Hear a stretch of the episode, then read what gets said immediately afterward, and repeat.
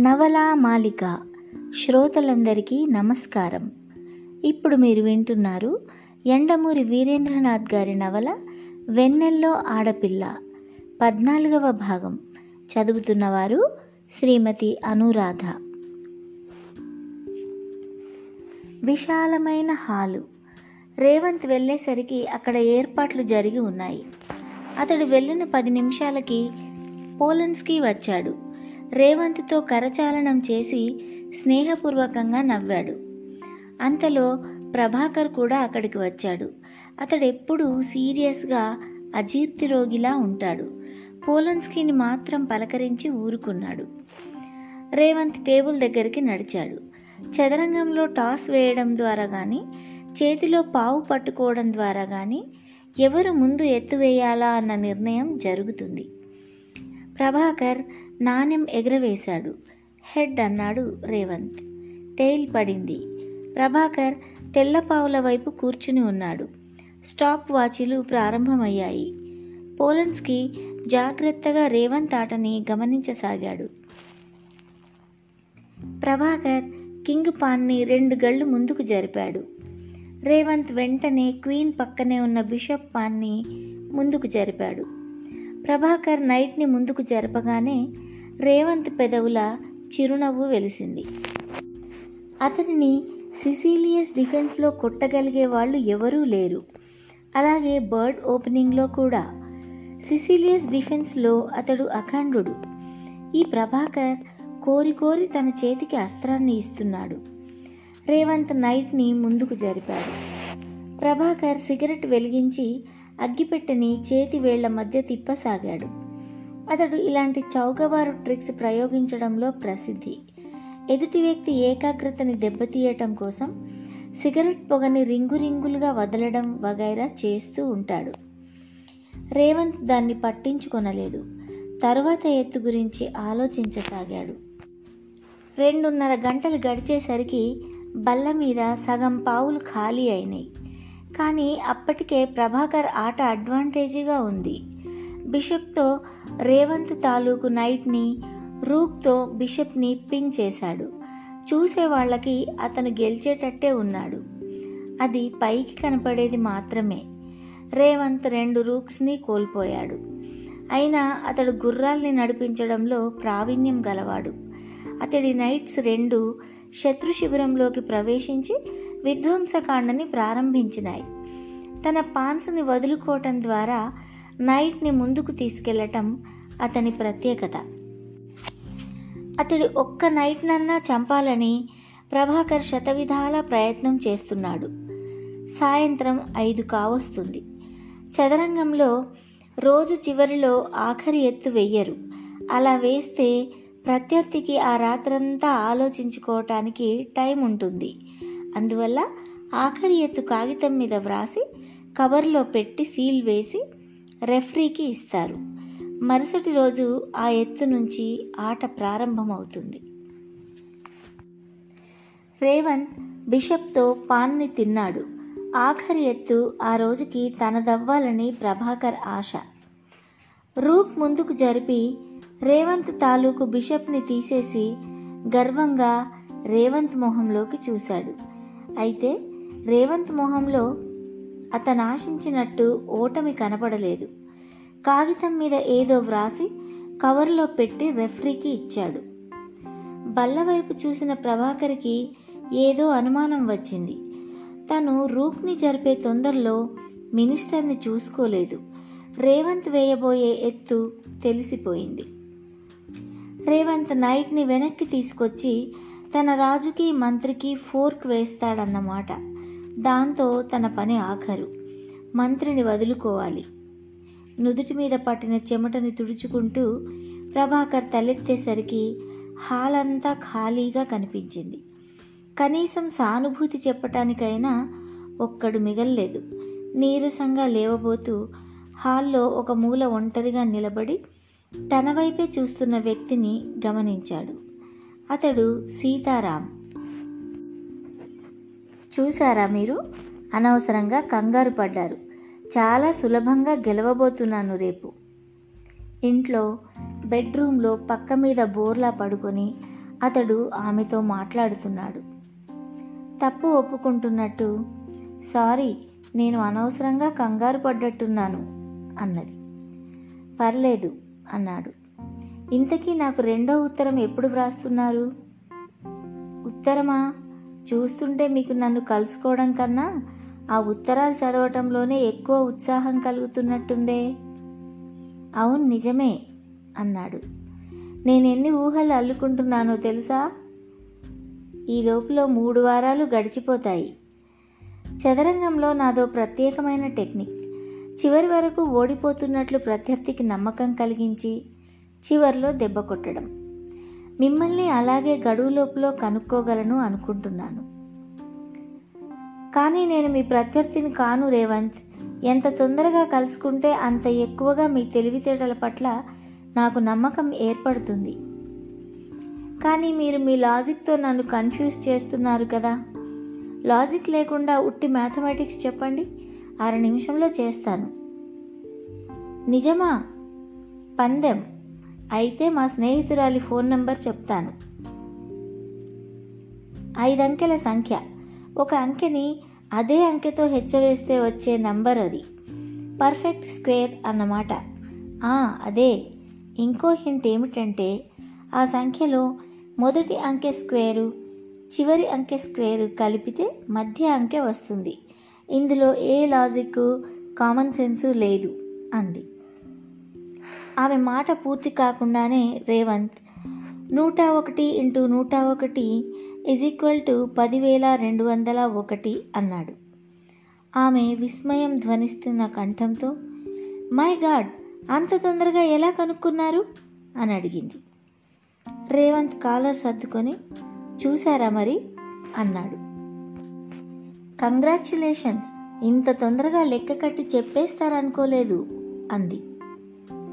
మీకు నాకు తెలివితేటల పట్ల చాలా తేలికైన అభిప్రాయం ఉన్నట్లుందే అన్నాడు. పందెం కట్టి చెప్తున్నాను ఏ లెక్క అయినా మీకన్నా తొందరగా నేను చేయగలను. కానీ ఏ అమ్మాయి అయినా తన మొగుడు కొద్దిగా కామన్ సెన్స్ ఉన్నవాడు తొందరపాటు లేనివాడు అయి ఉండాలని కోరుకుంటుందే తప్ప లెక్కల మాస్టర్ అవ్వాలని కోరుకోదుగా? మిమ్మల్ని చేసుకుంటే వంకాయల కిలో ధరకి స్క్వేర్ రూట్ పచ్చిమిరపకాయలు వంద గ్రాముల ధర అనేటట్టున్నారు అని నవ్వేసి ఫోన్ పెట్టేసింది. రేవంత్ మొహం ఎర్రబడింది. అంతలో ఒక అనుమానం వచ్చింది. తొందరపాటు లేనివాడు అని ఎందుకు అన్నది తను తొందరపడి చెప్పాడా నెంబరు? ఫోన్ దగ్గరికి లాక్కొని ఒకటి సున్నా రెండు సున్నా ఒకటికి ఫోన్ చేసి హలో అన్నాడు. Super fine hair cutting salon sir అని వినిపించింది. రేవంత్ ఠక్కున ఫోన్ పెట్టేశాడు. మళ్ళీ కాగితము కలము తీసుకుని జాగ్రత్తగా లెక్క కట్టాడు. అలాంటి అర్హతలున్న మరో సంఖ్య. నూట పది ఇంటూ నూట పది ఈజ్ ఈక్వల్ టు పన్నెండు వేల ఒక వంద వచ్చింది. దానికి డయల్ చేశాడు. ఎస్ ప్లీజ్ అంది అవతల నుంచి ఓ అమ్మాయి. రేవంత్ తాపీగా కంగారు పడకుండా మిమ్మల్ని డిస్టర్బ్ చేస్తున్నందుకు క్షమించండి మేడం. మేము పెనిన్సులా ప్రోడక్ట్స్ నుంచి మాట్లాడుతున్నాము. మీకు అభ్యంతరం లేకపోతే ఒక రెండు నిమిషాలు స్టాటిస్టిక్స్ తీసుకుంటాము. మీరు మాకు సాయం చేస్తారని ఆశిస్తున్నాము ఇంగ్లీష్లో అన్నాడు. ఇలా ఫోన్లో ఇంటర్వ్యూ చేసే పద్ధతి విదేశాల్లో ఈ మధ్య అమలు పరుస్తున్నారు మీకు ఏ వివరాలు కావాలి? పద్దెనిమిది ఇరవై రెండు సంవత్సరాల మధ్య వయసున్న అమ్మాయిలు ఎవరైనా మీ ఇంట్లో ఉన్నారా? వాట్? కోపంగా వినిపించింది. కోపగించుకోకండి మేడం. కేవలం మా వస్తువుల అమ్మకం పెంచుకోవటం కోసమే ఈ వివరాలు సేకరిస్తున్నాం. అలాంటి అమ్మాయిలు ఎవరైనా ఉన్నారంటే వాళ్ళ అభిరుచులు ఏమిటో కనుక్కోవటమే మా ఆశయం. దానికి తగినట్టుగా మా వస్తువుల ఉత్పత్తిలో మార్పు తెచ్చుకుంటాం. ఇలాంటివి పర్సనల్గా వచ్చి అడిగితే బాగుండదని ఫోన్లో అడుగుతున్నాం. దయచేసి మా కోరికని అర్థం చేసుకోండి అన్నాడు ఓపిగ్గా ఎంత కథ అల్లవలసి వచ్చిందిరా భగవంతుడా అనుకుంటూ. అందుకే ఫోన్లో అడుగుతున్నారా? అవును మేడం మర్యాద నిండిన కంఠంతో అన్నాడు. పర్సనల్గా అడగలేనివి అంటున్నారు. కొంపతీసి బ్రా సైజు ఆ టేస్టు అడుగుతారా మమ్మల్ని? అల్లరిగా అంది అవతల నుంచి. అబ్బెబ్బే అలాంటి ప్రశ్నలు అడగం మేడం. కేవలం బొట్టు రంగులు మొహానికి వాడే క్రీములు వాటి వివరాలు అడుగుతాం. దయచేసి మీ ఇంట్లో ఆ వయసున్న అమ్మాయిలు ఎందరున్నారో చెప్తారా? ఒక్కరే ఉన్నారు. నేనే మాట్లాడుతున్నాను. Thank you madam. నువ్వు నీ స్నేహితుల గురించి చెప్పు. నేను నీ గురించి చెప్తాను అన్నాడు కవి. మీ అభిరుచుల గురించి చెప్పే ముందు మీ స్నేహితురాండ్ర గురించి చెప్పండి. మీకు విదేశాల్లో కానీ విదేశాల్లో చదువుకుని వచ్చిన వారు కానీ స్నేహితులు ఉన్నారా? ఆ ఒకరున్నారు. మొన్నే ఆక్స్ఫర్డ్ నుండి వచ్చింది. రేవంత్ గుండెలు వేగంగా కొట్టుకుంటూ ఉంటే ఆ అమ్మాయి పూర్తి పేరు అడ్రస్ చెప్తారా? అని అడిగాడు. ఎందుకు? అలా విదేశాల్లో చదివిన అమ్మాయిల టేస్ట్ ఏమిటో తెలుసుకోవాలని. పూర్తి పేరు కావాలా? Yes madam. అడ్రస్ కూడానా? అవును ఆత్రంగా అన్నాడు. ఆమె ఫోన్ ఎవరికో అందించిన ధ్వని. చెప్పండి నేనే మాట్లాడుతున్నాను. మీకేం వివరాలు కావాలి? నేను పెట్టుకున్న బొట్టు రోజ్.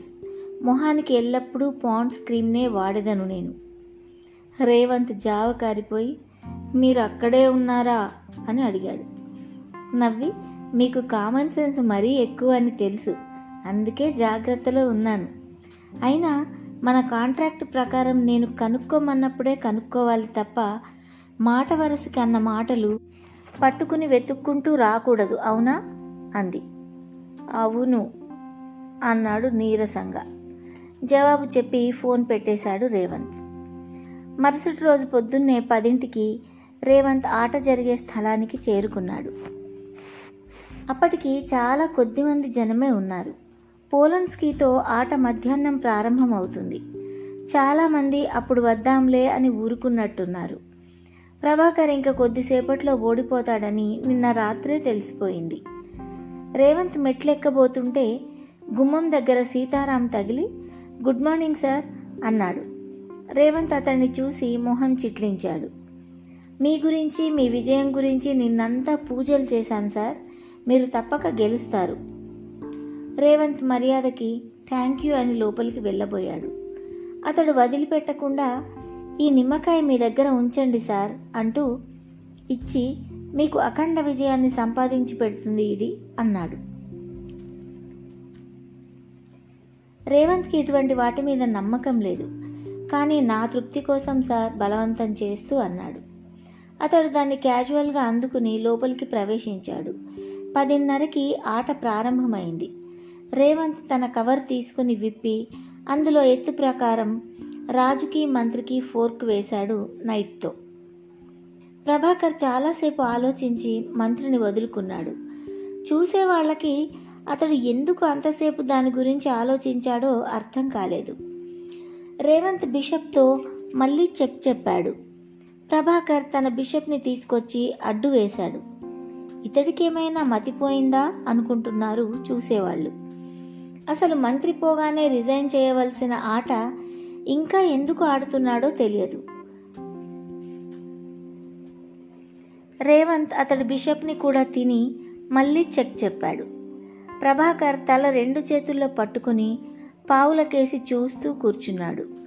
గడువు పూర్తి కావస్తుంది. అందరూ అతడి వైపే చూస్తున్నారు. ఉన్నట్టుండి అతడు లేచి నాకేదో అవుతుంది అన్నాడు. ఎవరికీ అతడు చెప్తున్నది అర్థం కాలేదు. ప్రభాకర్ తల పట్టుకొని నన్నెవరో హిప్నటైజ్ చేస్తున్నారు. నాకేం ఎత్తు వేయాలో తెలియటం లేదు అన్నాడు. కొందరు అప్పుడే రేవంత్ వైపు అనుమానంగా చూడసాగారు. చాలామంది ఉత్సాహంగా ఏం జరగబోతుందా అన్నట్టు దగ్గరకొచ్చారు. రెఫరీ కల్పించుకొని మిస్టర్ ప్రభాకర్ మీరు అలా నెపం వేయడానికి వీల్లేదు. మీరు ఆట కొనసాగించని పక్షంలో ఓడిపోయినట్టు ప్రకటించవలసి వస్తుంది. జాగ్రత్త అని హెచ్చరించాడు. రేవంత్ ఇంకా షాక్ నుంచి తేరుకోలేదు. ప్రభాకర్ వైపే అయోమయంగా చూడసాగాడు.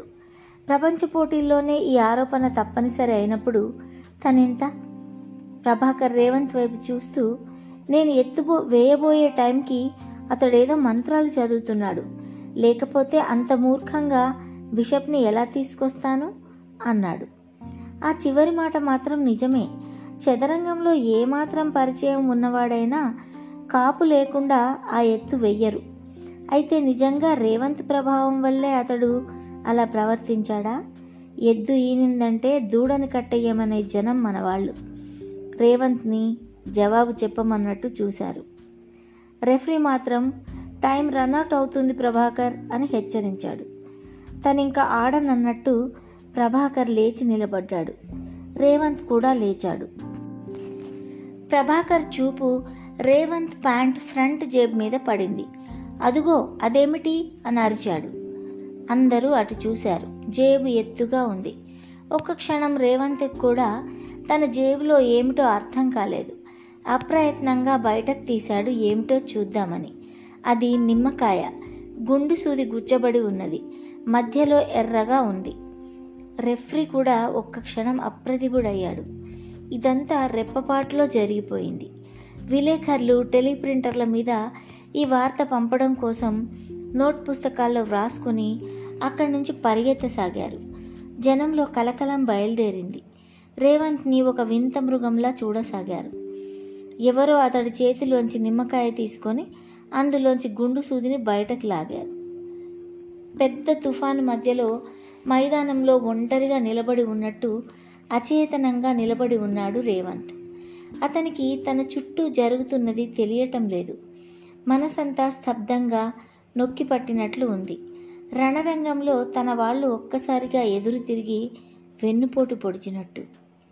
ప్రభాకర్ విజయం సాధించిన వాళ్ళ హాల్ బయటకు నడిచాడు. హాల్ ఖాళీ అయింది.